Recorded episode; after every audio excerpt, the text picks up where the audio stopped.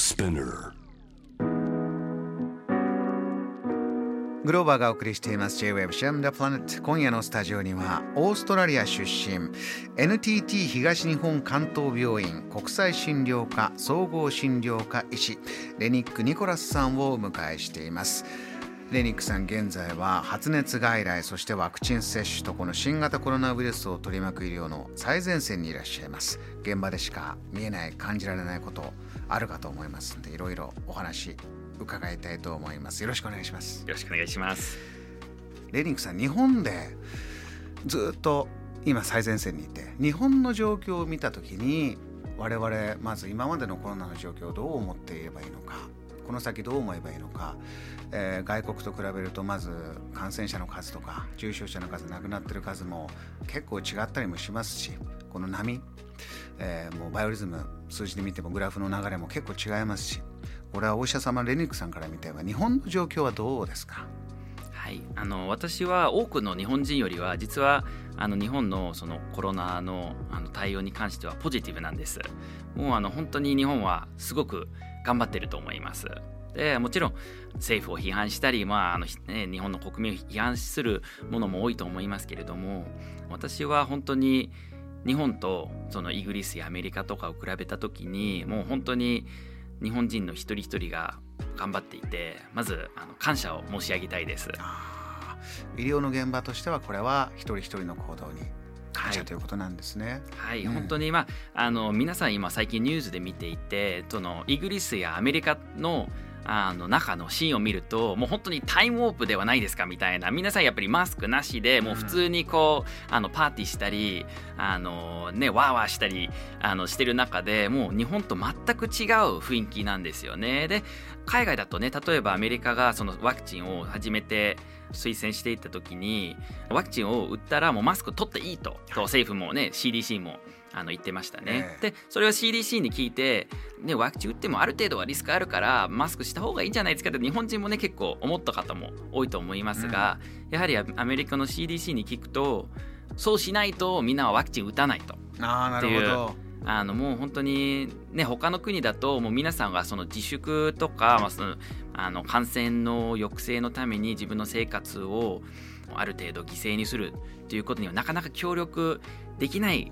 協力しないっていうスタンスが多いです、えー、その中で本当に日本人一人一人がここまでね1年半になってももう毎日あのいろいろ頑張ってマスクももちろんね手洗いももちろん。でいろいろあの生活の当たり前の行動をあの自分から何もねあのオーストラリアとかと違って全く罰金とかも何もないですよね。オーストラリアだと、あのね、外に行ってるとその県をままたぐ旅行とかの時に警察に捕まってあなたはどこどうしてここにいますかみたいに聞かれますけれども日本は全くそういうねルールが何もないまま罰金も何もないままあの皆さんの本当に一人一人の努力でここまで抑えられました。もうイギリスやアメリカと桁違いレベルで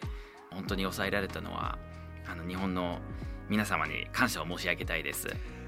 これ今例えば、えー、規制、えー、お盆とかもそれこそ犠牲にして我慢してる人も大勢いる。でこの先ですよね。こういう世の中がレニックさんおっしゃるようにじゃあワクチン打ったら全部 OK かってもちろんそういうことじゃない。じゃあ新しい生活ずっと我慢しながらやっていくと先ほど言ったメンタルヘルスもううつうつとしちゃって別の問題起きてきますよね、えー、商売なさってる方もそうです。じゃあどうやってバランスを作っていくか。まずワクチン今分かってることなかなか多くはないかもしれませんが打ったらどうだこうだっていうのはレニックさんからはリスナーにどんなメッセージありますか？ワクチンについては。はい私はあの日本人だとそんなにあの心配はないです。まあ本当に外国だともうワクチンを打ったらみんなまずマスクも絶対に一生使わない。もう あの本当に何のあの、ね、テレビで見てるようなシーンで、はい、もう普通に何でもしてもいいとそのためだったら分かったワクチンを打とうというモチベーション、はい、そうです、うん、そうです。ただ日本人はもう以前からマスクの使用はある程度社会の中で普通のことでしたしあの逆に私の周りに聞いてるとなんか外でマスクを取るのもなんかちょっと変な感じ。あのもう今までこうもうもう慣れてきてマスクなしの生活は逆にちょっとなんか気持ち悪いねみたいにあの、ね、感じる方も多くて。はい、なのであのもう私の場合はその日本人がじゃあワクチンを打ったから海外みたいにねあのもう本当に何でもしちゃうぞっていうムードにはまずならないと思います。に皆さんやはりこう気をつけ慣れてるでこれからもじゃあもう手洗いもアルコールも全くしないっていうわけでもないと思いますなのでワクチンをどんどん打ってそして社会の中で7割あの8割ぐらいあの免疫がつけばもちろんある程度気をつけながらでも普通の生活にも戻れるかと思います。いや本当に今ねそのワクチンが結構進んでる国は本当にどんどんもう昔と同じような普通の生活に向かっていて日本も本当にあと少しだと思います。であとやはりねそのあの感染リスクに関してねワクチンを打ってもあの結構ね政府ももうワクチンの後はあのある程度感染リスク残りますよっていうメッセージをあの聞いた時にあのもしかしてねあの多くの方はじゃあ別にね打っても感染するかもしれないんだったらじゃあもう仕事も忙しいしワクチン打つのもめんどくさいからじゃあ打たなくてもいいかとあの思ってしまう方もいると思いますけれどもやはり重要なのは感染しにくくはなります。かなりあの半分以上の率が下がります。でやはり私も発熱外来の中で見てる患者さんは基本的にワクチン打ってない方ばっかりです。なのでまああの今もねあの私はあの日本史を勉強していますけれどもあの侍の鎧と例えてあのいいと思います。もうあの今私たちがみんな戦場にねいます。誰でもがコロナあの感染者かもしれないという時代の中で鎧がないままあの戦場に行くのはすごく危険だと私は思います。でもちろんね鎧をね着てるからといってじゃああの刀避けなくてもいいかってねあの侍が侍ニュースを見てああもうこの人はね鎧着ててもそれでも結局ね食らったじゃないですかじゃあもう鎧いらないかっていうわけにはなかなか いかないじゃないですか。鎧を着てそれプラス刀を避けるやはり両方が大事だと思います。皆さん鎧つけてください。あの医療の現場のこれ専門的なお話なんでしょうがじゃあこういうことが広まっていく先に、えー、今何類という分類をじゃあ変えて、えー、医療の体制がまた充実するようにこういうお話もありますがこれはどうお聞きになってますか？そうですね、まあ、医者としては実はあの私の仕事にはそこまであの関連はないですけれども、まあ、別にあの1類でも2類でも3類でも何類でも私は結局やることは患者さんをね診断してあの治療すること。医者は結局そういう仕事だけですよね。ただあの私はね結構医療の逼迫っていうのは結構ニュースに出てますけれども、はい、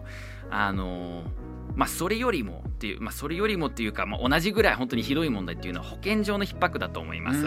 私たちがねあの私が発熱外来で患者を見た時に、はい、あの結局は熱だねって PCR だねって取った後に陽性ですねってまず私はあの発生届をあの保健所に出します。うん、で本当にその後はねもう保健所に丸投げなんですよね私からは。じゃああの保健所はの指示に仰いでくださいと患者さんにあのって結局患者さんは基本的にあの帰宅してその後のじゃあその患者どうすればいいですか？入院するのか、うん、またはねホテル療養なのか自宅であのその後フォローするのか全部あの保健所の仕事なので今その圧倒的にいきなり急増してる中で一番逼迫してるのは本当に保健所だと思います。そこをじゃあどうするかという人でさばき方連絡系統、はいまだまだ課題がある保健所にも注目してほしいということです。JAM The Planet